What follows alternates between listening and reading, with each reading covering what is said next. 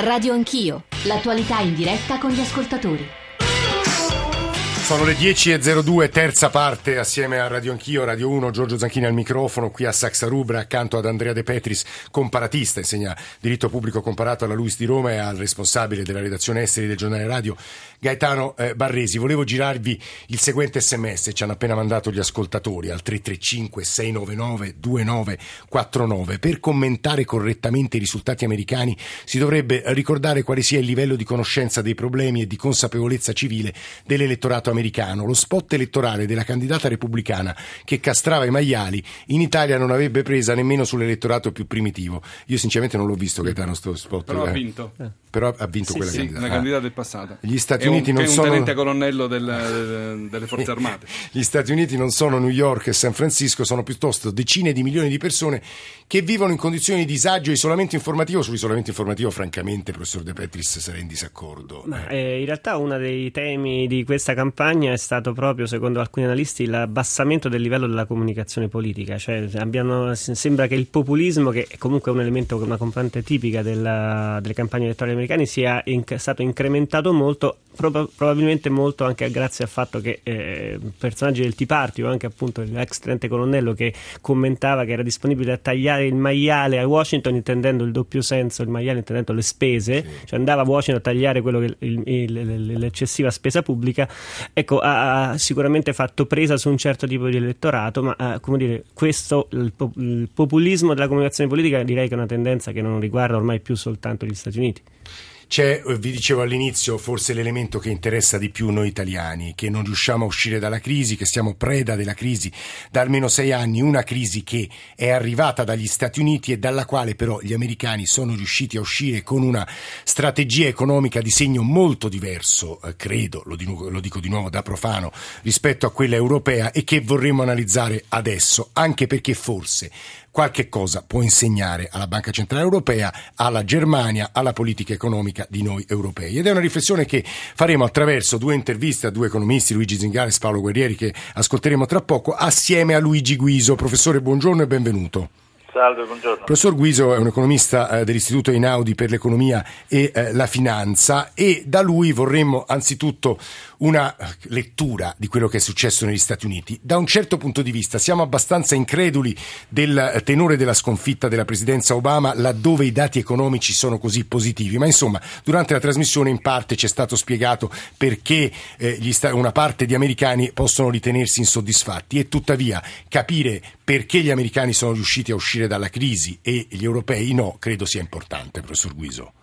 Eh, direi di sì, infatti diciamo che il risultato eh, elettorale per certi versi è paradossale, paradossale dal nostro punto di vista, dalla nostra ottica, se uno eh, raffronta eh, la rapidità e la capacità degli Stati Uniti di risposta e di gestione della crisi finanziaria originata lì, che ha colpito prima di tutto gli Stati Uniti, sono stati molto rapidi, molto decisi e molto eh, diciamo abili nel condurre e nel reagire alla crisi finanziaria perché ne hanno capito la natura, la portata e hanno eh, molto rapidamente affrontato una uh, strategia di reazione. Quindi vista dalla, uh, dall'Europa che ha, ha mancato uh, complessivamente di capacità sia nella comprensione che nella capacità di coordinarsi per reagire e si vede la differenza di performance. Cioè, gli Stati Uniti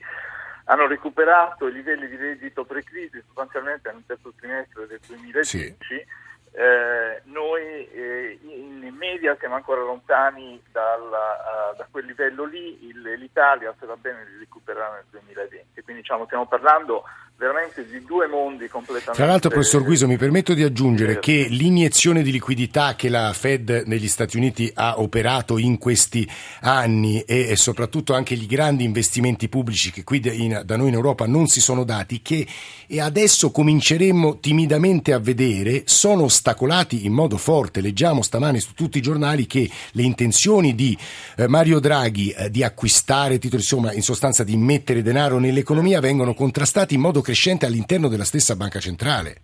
Sì, sì, sì. Diciamo, una, all'interno della stessa banca centrale europea c'è una fronda che è contraria al quantitative easing. Eh, però diciamo, il problema uh, riflette il, uh, la diversa uh, organizzazione delle due federazioni. Cioè la, gli Stati Uniti sono una vera federazione con un potere politico no. centralizzato e il, l'Europa è una collezione di stati e non ha un budget federale, quindi non ha un'autorità federale che può reagire a qualcosa di comune, come è stata la crisi finanziaria europea, cioè quella che ha colpito dopo, esatto. dopo la crisi. Tra l'altro ha colpito diciamo, in modo...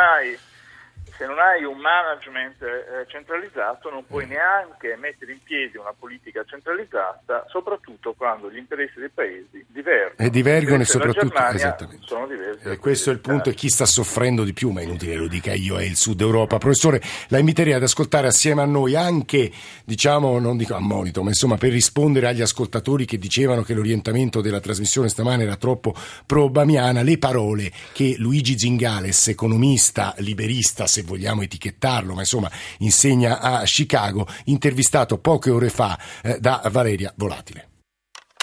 Radio Anch'io.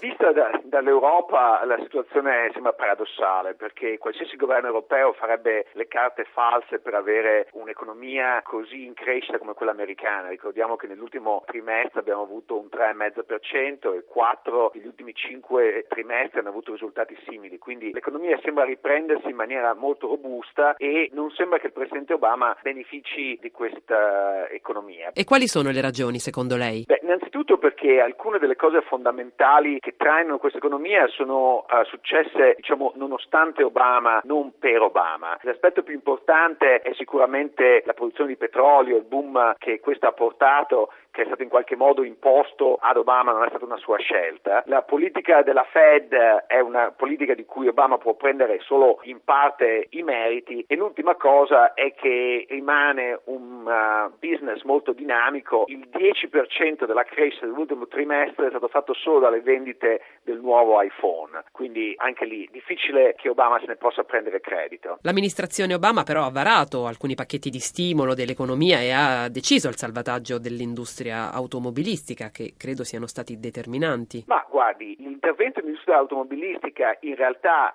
è servita a rendere meno penosa la cosa per i sindacati, comunque anche in un'amministrazione Bush sarebbe stata una ristrutturazione simile, quindi e diciamo, il piano TARP di cui io non, poi non sono un grosso stimatore, però era stato deciso dall'amministrazione Bush, quindi Obama non ha fatto altro che continuare su, que- su quella linea. Dove Obama ha portato il suo marchio in politica economica è stato nella riforma sanitaria, che da un punto di vista diciamo, di benessere è sicuramente un, un, grosso risultato, dal punto di vista del, invece dell'economia è tutto da vedere e come tutte le riforme radicali porta molti scontenti. C'è un punto che vorrei girarvi di questa intervista, tante cose contiene, poi le analizzeremo con Luigi Guiso. È un paese molto diseguale e la diseguaglianza è solo parzialmente diminuita. Andrea De Petris in questi anni. Beh, sicuramente gli Stati Uniti sono storicamente eh, divisi, ma ehm, anche semplicemente eh, il modo in cui eh, scelgono di partecipare o meno a una qualunque consultazione è un'indicazione del fatto che si tratti comunque di un elettorato molto frammentato, molto diviso e molto volatile. Questo tendo a, a sottolineare, è importante. Due anni anni per una politica americana sono tantissimo, soprattutto se in questi due anni ci saranno prima due primarie, come dicevo prima, e poi le elezioni presidenziali. Quindi è veramente un, lo chiamano il crogiolo, ma è un crogiolo in ebollizione continua. In, in continua trasformazione. Gaetano, tu periodicamente vai negli Stati Uniti, l'hai visti cambiare molto in questi sei anni, anche dal punto di vista delle diseguaglianze, un elemento sottolineato da Zingares poco fa. Sì, la diseguaglianza inevitabilmente sta continuando a crescere, anche perché, eh, malgrado gli sforzi che sono stati fatti per ampliare il più possibile la base eh,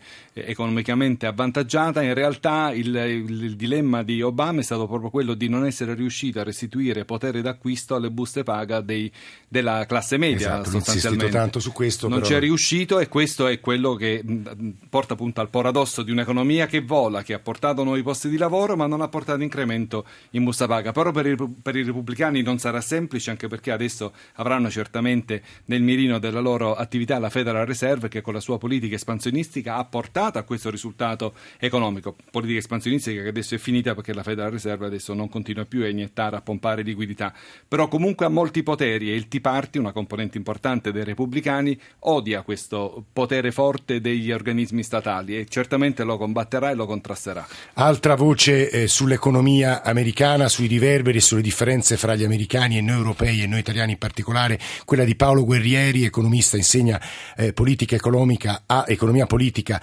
alla Sapienza, intervistato poco fa da Valeria Poliartile. Radio Anch'io. Nel 2008, quando Obama vince le elezioni, punta decisamente per un pacchetto cosiddetto espansivo che è fatto appunto di oltre 800 miliardi stimoli all'economia e quindi spesa pubblica corrente e in conto capitale. Hanno messo innanzitutto a posto le banche, poi hanno mantenuto una politica fiscale relativamente espansiva, ma soprattutto hanno fatto una politica monetaria cosiddetta non convenzionale, fortemente espansiva ormai da più di quattro anni. Quindi il risultato è stato questa ripresa che è a tutti gli effetti una ripresa consistente. Eppure, malgrado questa massiccia ripresa economica, l'elettorato sembra aver abbandonato Obama. Come spiegare questo fenomeno? Questo si può spiegare con eh, l'altra faccia di questa ripresa. Questa ripresa è soprattutto figlia di questa forte espansione l'espansione monetaria, l'espansione monetaria si è soprattutto riversata sui mercati finanziari, poi naturalmente anche su quella dell'economia reale, ma i mercati finanziari hanno voluto dire grandi eh, risultati e quindi profitti per eh, le attività finanziarie e quindi per quel segmento ristrettissimo, parliamo di un qualcosa che va dall'1 al 5% dei ceti più ricchi della società americana. Il grosso dei percettori di reddito degli Stati Uniti realtà non ha beneficiato ha beneficiato molto poco, se non naturalmente nei nuovi posti di lavoro, se ne sono creati a milioni, ma sono posti di lavoro sempre di più nei servizi, mal pagati, molto più incerti dal punto di vista delle prospettive e quindi gli americani continuano a votare col portafoglio, ma il portafoglio di molti rimane, se non vuoto, certamente assai inadeguato rispetto alle esigenze poi di consumo della famiglia media americana. Paolo Guerrieri ribadiva alcune delle cose che dicevamo qui in studio. Prima di chiudere con la voce di Luigi Guiso, leggo tre messaggi appena arrivati. La diseguaglianza è Filiberra a scrivere eh, negli Stati Uniti è il motore sociale che dà prospettiva di migliorarsi o almeno l'illusione di ciò. Qui da noi la diseguaglianza è solo sofferenza e poi in economia siete da quattro e mezzo. Andate a vedere i saldi Target 2 e poi capirete le politiche economiche della Banca Centrale Europea. E poi l'ultimo di Giovanni, invece a proposito della candidata americana, peraltro eletta repubblicana, che prometteva prometteva di tagliare il maiale, invece da noi eh, nordici, i politici molto più chic degli americani, i maiali li portavano ad urinare sui terreni su cui dovevano sorgere le moschee, altra classe qui da noi in Italia. Professor Guiso, per tornare alle cose serie, ha sentito Zingales, ha sentito Guerrieri, una sua conclusione. Ma dunque, il... Um... Zingales, mio coautore, siamo amici Gorriri lo stesso, quindi diciamo, non li eh. posso criticare troppo.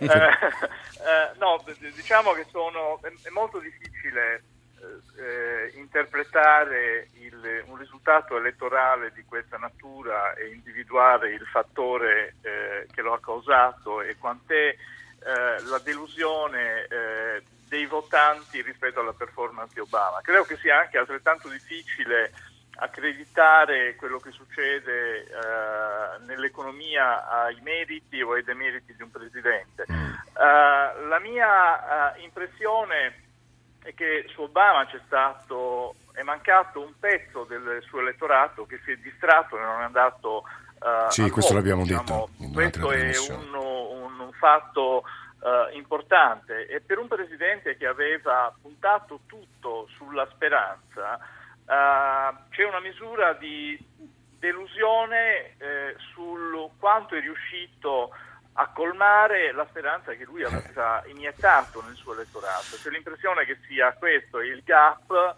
rispetto agli annunci che lui aveva fatto e al modo in cui aveva cercato di mobilizzare eh, il suo elettorato e le realizzazioni. È questo il eh, punto. Il punto di vista oggettivo dell'economia credo che sia innegabile e ad Obama, visto non in termini del fallimento elettorale, ma in termini di risultati oggettivi, credo che sia una presidenza iper, uh, iper positiva. Ah. Ma insomma, uh, professor Guiso, Questa è l'analisi, è un'analisi sulla quale occorrerà tornare, soprattutto alla fine del secondo quadriennio. Io credo che ci sarà tempo anche per analizzare i risultati complessivi, anche se non soprattutto in materia economica. Luigi Guiso, grazie davvero per questa sua presenza. Andrea De Petris, la stiamo salutando. Eh, se aveva un'ultimissima considerazione la faccia. In dieci secondi. Eh. Eh, adesso negli Stati Uniti, almeno per i repubblicani, sia per i repubblicani che i democratici, tornano in ballo il, i partiti. I leader, il, la, la, la politica personalizzata in questo momento viene messa da parte e questo è un elemento che ci dice che il leader da solo probabilmente non eh, basta. Questo è interessante anche per l'Italia, Gaetano, per chiudere. Beh sì, la fotografia della, della trasmissione è inutile farla adesso, tutti ci hanno seguito, la, la possono fare da solo. Volevo darvi soltanto qualche piccola curiosità che anche in qualche maniera sottolinea la diversità del nostro sistema da quello americano. Intanto è stato eletto un altro George Blue Bush, è il nipote di, di due presidenti, è il figlio di Jeb ed è il primo della, della dinastia Bush a centrare una vittoria elettorale alla sua prima competizione. È stato eletto commissario delle terre pubbliche e dei diritti, una cosa importante comunque in Texas. Poi eh, invece il nipote di, di, Carter non ce l'ha fatta, hanno eletto la donna più giovane mai eletta alla Camera dei rappresentanti, ha soltanto 30 anni ed è repubblicana.